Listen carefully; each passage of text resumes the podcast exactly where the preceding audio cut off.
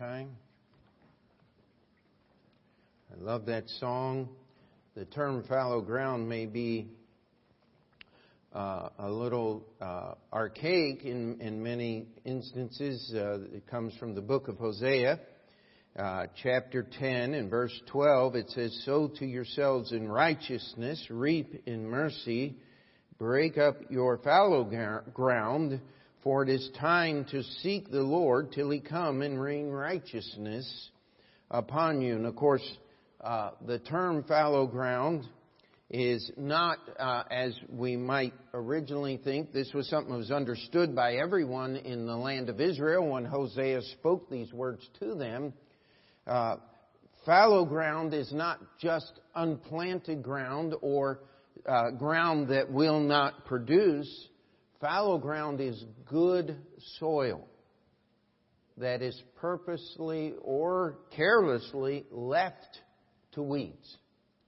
And when it talks about breaking up fallow ground, it's talking about getting those things in our lives that could be used for serving the Lord and are not because of many of the reasons that were spoken of in the, in the song sinful pride, carelessness, habits uh, of this world, distractions. Uh, wow, could preach a whole message on distraction, could we not? Uh, I think our ladies covered that extremely thoroughly in the ladies' conference, uh, distractions. And, and um, I see many smiles of the ladies who participated in the in the uh, noise making and all of that. It was uh, I, heard about it. Uh, being uh, that I'm not a lady, I wasn't there, but uh, uh, we we won't do that on Sunday morning. I promise you. Okay. Uh, so a lot of ladies are going rats. That was so much fun, but. Uh, uh, our, our text this morning is in the book of Ephesians, and if you would turn with me to Ephesians chapter 1. As we've been going through the book of Ephesians on Thursday night, uh, we've been moving at a pretty good pace. And, and I just believe that we need to spend a little bit of time here on, on just three verses out of Hebrews chapter 1. They all deal with one word and, and that word is inheritance.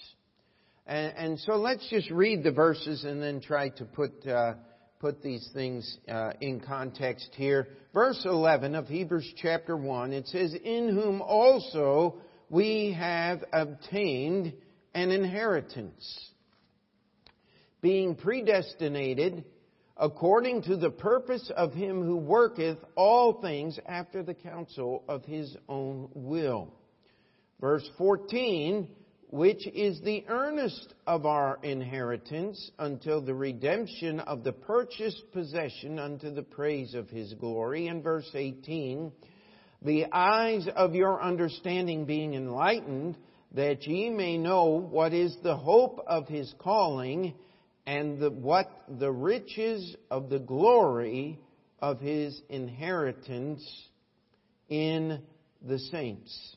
So we have the riches of the glory of his inheritance.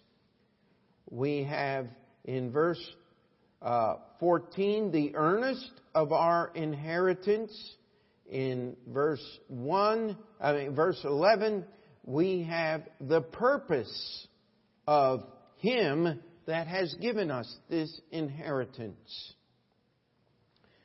Uh, I just want to tell you as a church, uh, our missions conference, our time with Brother Brown, uh, has reflected itself uh, already in the offerings. In fact, we have caught up everything that was a little slow and uh, was not there over the last several months. Now, that doesn't mean slow down, all right? Uh, because if we're going to move forward, if, if we're going to uh, be able to add missionaries to our families, uh, we're going to have to do just a, a, little bit more than what we're doing, and I want you to pray about that and and seek God's will, so that when we come to our annual missions conference, we have uh, several missionary families that would be just a, a, a it would be a great investment for our church to partake in those ministries. How many of you have been touched by Brother Sam Thomas and his ministry? And the stories he tells are, are just, uh, wow. Uh, and they're not just stories for sermon's sake. They're, they're real things that have happened in his life and ministry and in his country, India. India is a great land of mystery. And, and it would be a much better place if the gospel were more present there. We can't go there as Americans with the gospel as we would to many other nations, uh, as we would to start churches even here in the United States. But we can support a man like Brother Thomas who is working with 150 churches. I, am going crazy with four. Uh, I, just think about uh, what what he is doing over there, the ministry that his father started, and and uh, we just praise the Lord that we're able to have a part, and we were able to send him away with a good love offering. Excuse me. And the greatest thing is, this comes out of your regular missions giving. Um, just talked to Brother Brinkley this week. He's going to be with us uh, next September. and Brother Hebairu from uh, Brazil is going to be with us in August. And so we're going to get to see uh, uh, some of our missionaries from that we support, and we're working on trying to get some new ones in as well. Uh, and so we want to see what the Lord does, but this morning, getting back to this thing called an inheritance, we can say, we could ask the question, why do we serve the Lord? Part of it is the inheritance. We, we think of as Christians that we should not be motivated. In fact, I've, I've met Christians in the past. So I, I'm not motivated uh, by anything except just I want to love Jesus and I want to serve the Lord. Well, the Bible doesn't teach that. The Bible says that we ought to covet earnestly the best gifts, that we ought to keep the end goal in mind, the fact that we are going to be ushered into the very presence of the eternal Creator God of this universe. Uh, that we will have a right to speak to Him. Have you, have you ever thought about that? I mean, most of us would like to. We think, boy, I'd like to call up that uh, politician and give him uh, a piece of my mind. Well, you better keep all you got. You need it. Amen. Uh, they're not going to listen anyway. Uh, you know, uh, when the Veterans Day parade, we saw our great Senator uh, Charles Schumer marching in front of us, and I just wanted to go, boo! But I didn't. So you'll be proud of your preacher. Uh, the, the fact that that man has done so much to undermine the efforts of our veterans just infuriates me. But that's not how we handle things. You know why? Because I don't have the right to speak. I've never worn the uniform. I'm not a veteran. I, I want to support our veterans, and we, we want to be mindful of the great sacrifices that they have made. But there's a lot of things we don't have the right to speak of. Not a one of us in this room can sit down, dial the White House, and speak to the president. You know why? Because we don't have the right to do that. But when is the last time you thought about, I can get on my knees anywhere I am and speak to the very Creator God of the entire universe? And He listens. We don't think about that. And here it talks about an inheritance. How many stories have been written about inheritances? I mean, you have all of these uh, in the turn of the last century, from the 1890s up until uh, the 1910s, really to the stock market crash when everything changed in this country economically. Uh, they wrote a lot of stories of poor uh, little uh, boys on the street. Some of them were shoeshine boys, and others were different things and, and, and working themselves up in their business and, and many of them in the stories would inherit the business that they had labored in many years and all of a sudden they were no longer the, the poor little newsboy or the, or the guy that swept the thing. They were the, uh, uh, uh, a gentleman of position and wealth and how they would use that to help others and, and lots and lots and lots of stories. One of my favorites is Robert Louis Stevenson's Kidnapped. If you've ever read that story, uh, it, it's a fascinating read. It, uh, by the way, it won't help you spiritually, okay? Uh, but uh, you know, people often say, "I just need a diversion. I need to relax." Well, that's a good way to do it, and not fill your mind with sordid details and a lot of uh, techno garbage that's in all of the comic books and the, most of the entertainment of our day. But the whole story is about an inheritance and how a young boy was cheated out of it and almost murdered, and finally at the end he gets his inheritance. And the beautiful girl, and everything just goes on and on, and it's a wonderful story. But have you ever thought about your inheritance? The, the Bible tells us this is supposed to be part of our motivation to serve God. If you think that you don't need to be motivated by this, then actually you're disagreeing with God. Because He wants us to be motivated by this. He wants us to think about this inheritance. Many places in the Bible, uh, it talks about when He spoke to the rich young ruler, He said, Listen, give away, sell everything you got, give it all away, and follow me. And the disciples are standing there as he walks away with his head hung low, possibly even sobbing. The Bible said he was very sorrowful because he knew what he was doing. He was turning his back on Christ so that he could hold on to that which he had obtained by inheritance his position, his wealth. And he wasn't going to let go. He couldn't understand, he wouldn't understand that the inheritance that Christ offered was far greater than anything he could possess on this earth. And the disciples turned to Jesus. It was Peter that spoke and said, Okay, Lord, uh, we've, we've done that. We've given everything up. Not that we had that much to give up, but we gave it up. Uh, what happens to us? How many of you remember Jesus' answer? He says, You're going to receive in this time houses, lands, all of those things with tribulation.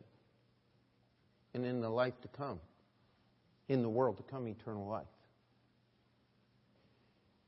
And so, as we look at these verses in this inheritance, we want to think about this thing. It says, verse 11, in whom, talking about Jesus Christ, also we have obtained an inheritance, being predestinated according to the purpose of him who worketh all things after the counsel of his own will, that we should be to the praise of his glory who first trusted in Christ. I want you to understand there's a purpose in this inheritance.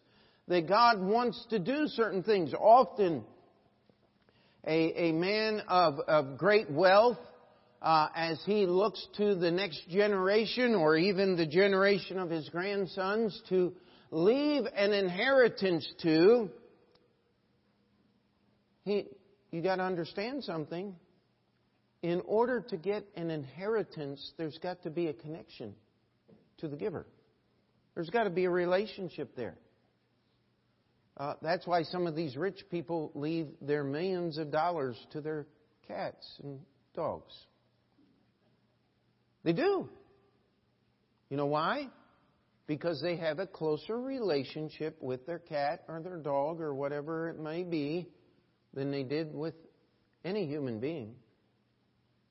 I remember the story of one lady, very wealthy, and her kids were dissolute, and she was determined to figure something out, and and uh, when she died, there was nothing. She had no money, and her kids were just screaming. And what little she had left, she left to her dog. And so I, I don't even remember. I think it was one of the servants took the dog. Somebody took the dog and took care of it. Nobody wanted mom's dog or grandma's dog. And grandma had uh, foolishly bought a rhinestone collar for her little pet mop. I'm, I'm sorry, I don't like little long haired dogs. But, uh, uh, uh, and if you do, forgive me. But uh, finally, little dog died and they took the collar off and found out she had taken all of her wealth and bought diamonds and had them mounted on the collar of the little dog. And whoever took care of the dog got the inheritance. I had a lawyer one time tell me, he said, wills are most often the expression of hatred and avarice of the person writing the will. That's certainly a good example of that. And yet, we're talking about an inheritance that comes from God. Uh, first of all, you got to have a relation. Do you think that's why Jesus used the term born again? Because the best way to stand in line for an inheritance is to be part of the family. Amen? Uh, you got to have the right last name uh, to inherit. When uh, Howard Hughes died, the Montoro family was unaffected. Uh, the names are spelled slightly different, and, and uh, praise God, none of my distant cousins, aunts, or uncles were uh, uh, one of his many, many uh, wives, etc., etc. We were totally unattached, so we didn't have to worry about Howard Hughes' wealth when he died. In fact, the lawyers were the ones that got most of it. About 80% of his estate went to the lawyers. Um, but there's got to be a relationship. And that's why it's called being born again, because we're born into a family. We're, we are made joint heirs with Jesus Christ. The other way is to be named in a will. I mean, there's got to be a right there. There must be some type of connection that allows you to inherit. So when you get one of these emails from Nigeria, that says, Dear Mrs. Beloved uh, Abawija, whatever ha- has left you $60 million in U.S. currency, you know that that's a lie. Amen? I, I know a preacher once that believed those things, got himself into a lot of trouble trying to uh, import all of those fake millions into the, uh, the, What happens is you give them your bank account number and they steal your money. Uh, that's really what happens there because it's not a true inheritance if it's real, you have a relationship. Amen? But do you know that inheritance sometimes comes with conditions? This inheritance comes with conditions. Not only must you have a relationship with God, there, there are conditions, and those conditions are, are listed right here in this verse. It says that He has predestinated according to the purpose. Uh, do you know that when someone makes you the recipient of an inheritance, they, they do have a right to ask certain things of you. And God says, listen, I am willing to make you a recipient of the inheritance of the Creator of all the universe. But there are some conditions here. I have some purposes. I want your life to be found, what's it say there? That we should be to the praise of His glory who first trusted in Christ. We, we should be. Our lives should bring about, if we're going to enjoy this inheritance, if this inheritance is going to mean anything to us, for whom he did foreknow, he also did predestinate to be conformed to the image of his Son, that he might be the firstborn among many brethren. How many remember the story of Esau and Jacob? We, we just covered that a few months ago in our Sunday school time. Remember what the Bible said? Thus Esau despised his birthright. You know, Esau, the Bible calls him a profane person. He took the most sacred possession that was his by right. He was born just a few moments before Jacob, but those few moments in time gave him the right to his father's name and the right to carry on the line uh, of, of Isaac, and Esau forsook all of those things for a bowl of red lentils. He didn't think it was that big of a deal. Can I just chase a rabbit here? Well, I'm going to. I hope you follow with me. You know, this is why I get so upset, and, and I, I hope you will follow me with this. When someone says, Jesus is my homie, that, that is despising the inheritance that God has given us. Would you agree with me on that? That, that's why I get upset when we have churches that I used to be in, churches that used to support us as we started here, and today uh, they've taken their platform down, they've removed their pulpit, and they uh, they have a praise team up here. And I remember one preacher described it this way: the necklines are a little low, the hemlines are a little high, and he said, "There's just nothing on there that makes me want to think about God." And that goes on, and it's called worship. I want you to understand that's despising the inheritance. That's profaning the things that God has given us. Uh, that song, Break Up Your Fallow Ground. Uh, I, I hope you would take this opportunity to look at your life, that each one of us would take a few moments and examine is, is there a part of my life, is there some effort in my life that I'm not investing in the work of God as I should? Is there a place of disobedience? Is there something keeping me from moving forward in my service to God? You see, the purpose of the giver of this inheritance is that we would be conformed to the image of Jesus Christ. And yet, I would dare say that there is no living human being that would confuse anyone in this auditorium, myself included, with the Lord Jesus Christ. And what I mean by that is we got a ways to go. Uh, we're not living up to what the grantor of this inheritance would like to see in our lives. Would you agree with me on that? We, we need to think about that. That's one of the reasons we serve the Lord Jesus Christ. This is what we are trying to do. We need to understand that God wants us to move forward in our service for Him. Let's go to verse 14.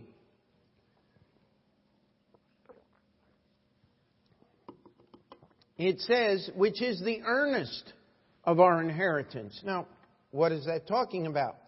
Verse 13 in whom also ye, I mean, in whom ye also trusted, after that ye heard the word of truth, the gospel of your salvation, in whom also, after that ye have believed, were sealed with that Holy Spirit of promise, which is the earnest of our inheritance. Now, we're a Baptist church. Uh, often when we're passing out tracts, I'll meet somebody and they'll go, Oh, oh, this, is a gospel tract. Uh, do you have the Holy Spirit? Absolutely. But we don't speak in tongues. Oh, you don't have the Spirit then. Wait a minute, wait a minute. What's it say here? It says that we were sealed with the Spirit of promise, which is the earnest of our inheritance. Now, I need you to pray about one thing. Because, see, earnest is the down payment. Uh, we at Community Baptist Church has put $5,000 earnest down on the property. Uh, we got the title insurance on Friday. We also found out that the lawyer of the seller didn't even begin the filing process to get Attorney General approval, which could take several months if he proves as diligent or lack thereof as he has in the past. Would, would you pray with us about that? Uh, this sale is going to be simply delayed. And we're paying rent now at uh, more than two times what the mortgage payment will be once we buy the property. But we'd be very foolish to give any money, more money, until the lawyer comes up with the proper paperwork because we don't want an illegal sale. And, and I do want to tell you that the church has tried to buy this property three times under the former pastor, and they failed every time. And so uh, I'm asking for earnest prayer here because uh, not that we're in danger of losing our earnest, it's, it's going to be them that fail, not us, if this doesn't happen. But I, I believe the Lord wants to see this thing happen, and we, we just need to pray right now. See, the earnest is the down payment. Now, I don't know how many of you have really understood the work of the Holy Spirit in your life. But that's the earnest. Many, many people battle with depression, battle with discouragement. Uh, everyone will at one point or another. But I, I remember the most discouraging times in my life. It was not a real voice. It was the voice of Scripture being brought to my mind by the Holy Spirit of God. Say, God isn't done yet. God isn't finished. You see, this is the earnest. We tend to ignore the Holy Spirit, and we shouldn't. The Bible tells us that we're supposed to walk in the Spirit. The Bible tells us it is the Holy Spirit of God that has sealed us. And when I think of sealed, I, I just go back, my life, I go back to my basement in my house where I grew up. Because on the shelves of a, of a, just an old two by four, uh, shelf that my dad made that went from the whole way from the floor to the ceiling. There would literally be 250, 300 jars of canned fruit and vegetables on those shelves. And I can still hear the sound. As you open up that quart of peaches and there's snow on the ground and it's icy cold outside and you pull out one of those peaches and take a bite and all of a sudden it's summer. I'll tell you what, just, oh, my wife hates it. She, she buys peaches at stores. She doesn't even offer them to me anymore. And uh, there's once or twice she said, "No, you got to try this. This is." I said, "Yeah, that that's close. Yes, that's." Of course, your memory does things better than reality oftentimes, and uh, but just the memory of that sealed fruit and vegetables. I'll tell you, it's a wonderful thing. I am not responsible for keeping my salvation. Holy Spirit of God is. It has been said of many of us in this room, I am sure, that, you know, you'd forget your head if it weren't attached. How many have heard that? You don't have to raise your hand. Uh, how many good things in life have we made mistakes on? Do you realize that God, because of the purpose of His inheritance, has given us a salvation that we can't mess up? You can mess everything else up. You can mess up your testimony. You can mess up your service for the Lord. You can lose opportunities. You can leave that fallow ground lay fallow if you would. But I want you to understand something. The Holy Spirit has a work in our life. I want you to pray with me. We're working on a new Bible reading schedule. We got the first steps done, and we're going to do some different things come year, uh, the first of the year. And uh, so I want you to be praying about that. Praying number one that God will give uh, the wisdom to prepare this in such a way, and praying number two that you will be willing to get on board. All right? Because if there's something lacking, it's it's the fact that we don't get as much of this book in us on a regular basis as we should. We're never going to grow in the Lord or be what the Lord wants us to be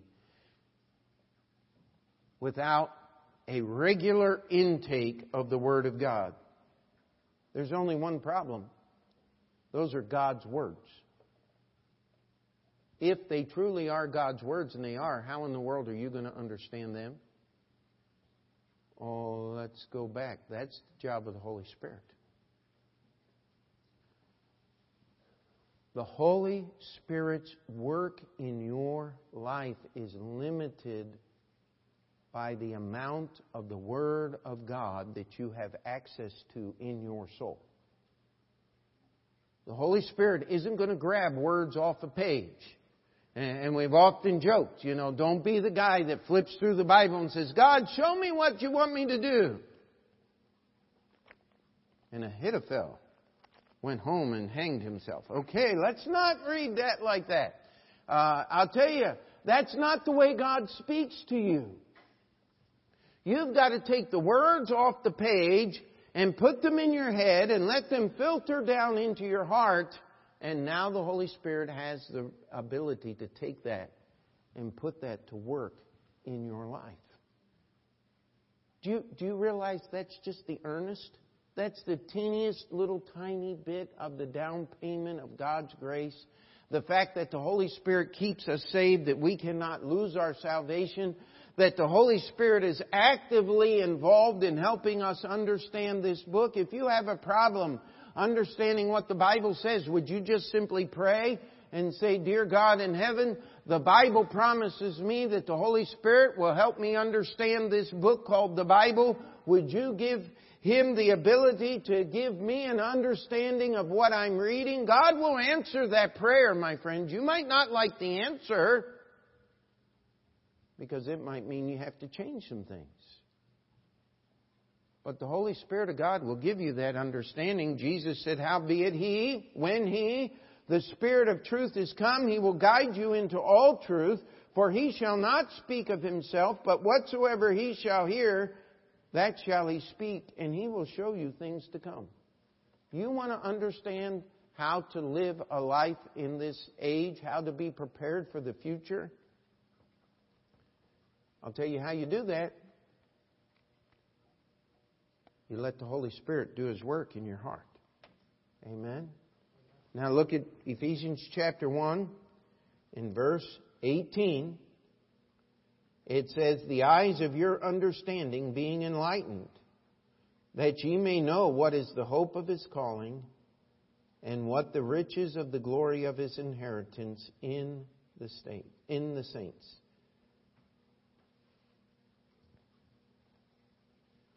Now, most of us in this room, we have no idea what it is to be rich, to have more money than you could possibly spend in two or three lifetimes. Most of us don't understand that, and that's not a bad thing. How many people, if you stop and think, how many people did you go to high school with that said, I'm going to be rich? Uh, I wish I could look up a few of my classmates because I just have one question for them. How's that working out for you? Because I know how it's working out. Even if you have all the money that you could ever dream of, without Jesus Christ, it's worthless. It's a miserable life without the Lord Jesus Christ. If you could have everything this world were to give you and miss eternity, what did Jesus say? What shall a man profit if he gain the whole world and lose his own soul? And yet, how many Christians lose out on their ability to serve the Lord because they're trying to get a hold of something out here? If we could understand the riches of His glory, I think of the picture that is painted in the book of Revelation, chapters 4 and 5, as those saints. There are 24 elders gathered around the throne. I I believe that those 24 elders are the 12 tribes of Israel, the Old Testament saints, and the 12 apostles of the Lamb, the New Testament saints. And it says that they cast their crowns at the feet of him that sits on the throne. Now, often people in describing the uh, the widow and her two mites talk about the golden horn that was built into the masonry wall, and Brother Brown talked a little bit about that in the um, uh, in, in, during our missions conference and how the sound of those gold coins hitting the golden horn as it funnel as it went into the wall would echo throughout the temple. Well, I want you to think about this. There's a crystal sea in front of the throne of God. The Bible talks about the New Jerusalem being made of gold as transparent glass and the crowns are made out of gold. Now, you talk about coins echoing in a funnel going into a wall. What are you going to do with all of those golden crowns clattering on the floor in front of the throne of God? I'll, I'll tell you, it's going to be deafening. How many of you have ever been to a ball game, professional ball game in the city? And uh, they'll get that, what is it, that wave going and everybody goes around and you say, what, what is that all about? You want me to tell you what it's all about? It's about you being a part of the noise and the things in the stand. That's what it's about. Supporting the home team.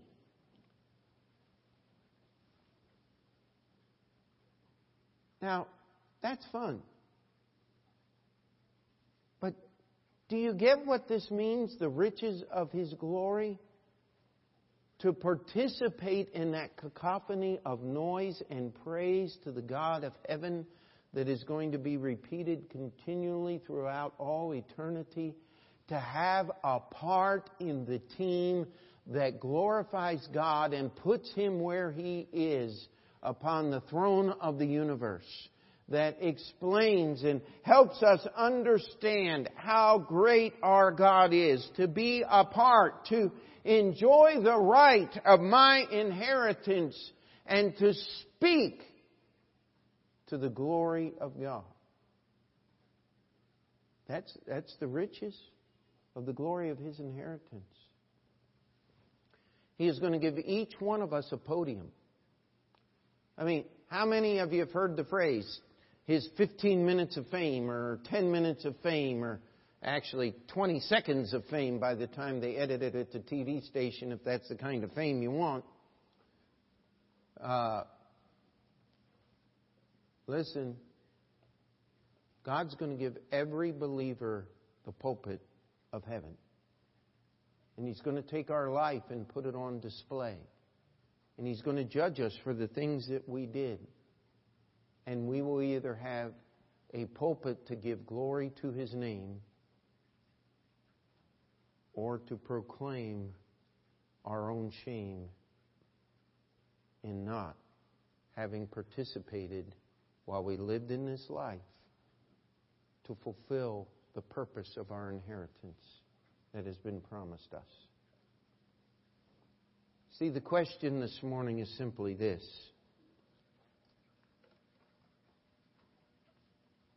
Why do we serve God the way we serve God? I've often been questioned. You're such an old fashioned preacher. Yes. In a young body. And I'll be saying that when I'm 100. If the Lord lets me live that long. Because compared to eternity, I don't care if you live to be 500, that's still nothing. Amen? You know why we do things the way we do? Because there's a purpose in this inheritance, and we do not want to violate the purpose of Him who has written us into His will, who has adopted us, who has purchased us off the slave block of sin, and given us the power to be born into His family. We want to conform to the image of Christ. Guess what? The earnest of that is the Holy Spirit of God. Do not try to speak to the voices that are out there or that are in you or that you hear. That's not the Holy Spirit of God, I promise you. The Holy Spirit of God will speak to you. He will give you direction that you need as you make this book available to Him, not on the page, not in your head, but in your heart and in your soul. As you do that, the Holy Spirit will give you the direction that you need. You want to know God's will for your life. Here's how you find it. It's written down. It's that simple. Uh, every time I preach that sermon, whether it be on the campus of Heartland Baptist Bible College or in the discipleship, or uh, I, I just feel like there's just a huge portion of this we don't get. When I'm obedient to what the Bible says, it opens the door for God to do the things that I have no way of knowing on my own what is best.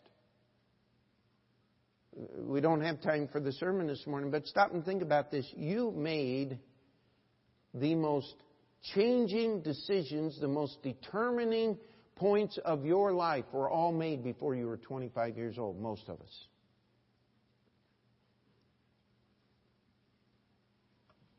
And yet, I still run into people regularly in their 40s and 50s and 60s. What are you going and I feel like asking the question, what are you going to be when you grow up? because they're still just wandering through the paths of life. As a believer in Jesus Christ, as a recipient of the inheritance, as a written name in the will of Almighty God, He has a purpose. He has given me His Holy Spirit. That's just the least part of the inheritance. If we could grasp the riches of the glory of His inheritance. having a right to walk through those pearly gates, having a right to stand in the presence of the Creator. It says He's made us kings and priests. That's where we're going to end up. That's His will. You know what? Some, some Christians, all the changing work and all the blessings of God are going to happen when they die. Because you're going to be conformed to the image of Christ when you get to heaven. Uh, you're, you're going to be changed when you get there. God is not going to allow nonconformity in heaven. But if you want to enjoy those blessings and all of that wonder and seeing that God Himself is moving things in your life to accomplish His will, you got to get busy now, living the purpose of Him who has given us that inheritance. And you can enjoy those blessings. I'm 27 years down the road as the pastor of this church. Over 30 years in marriage, and uh, let's see here, 86. I don't know what that 43 uh, something. I don't know. I, I, don't do math really good on the spur of the moment. But uh, 86 is 14 and 19 is 33. 30 yeah 33 years in the ministry. I'm down the road far enough that I can't turn around and change anything. But I'll tell you what, I have no regrets. Not a one. Would I have liked to seen the Lord do more? Yeah. Why didn't He? Well, because I didn't live up to the inheritance the way I should. But I'll tell you what, I'm glad He's done what He's done. I'm on the right road. And I want you to be on the right road.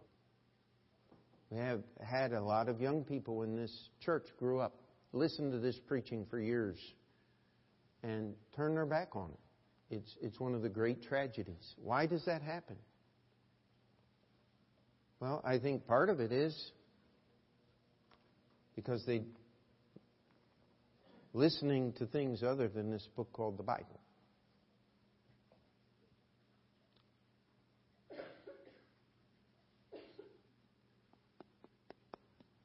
Set your heart on the inheritance that God has.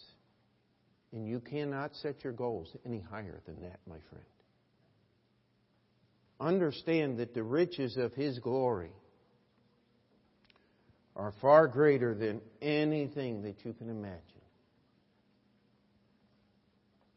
I'll tell you, standing there at the Veterans Day parade, they had the Commandant of the Marine Corps and the Sergeant of the Corps there.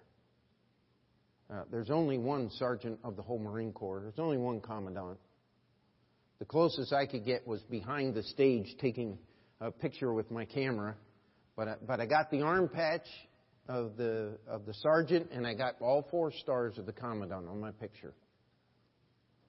See, when I was 16 years old, I wanted to be a Marine more than anything. And I see those uniforms go marching by.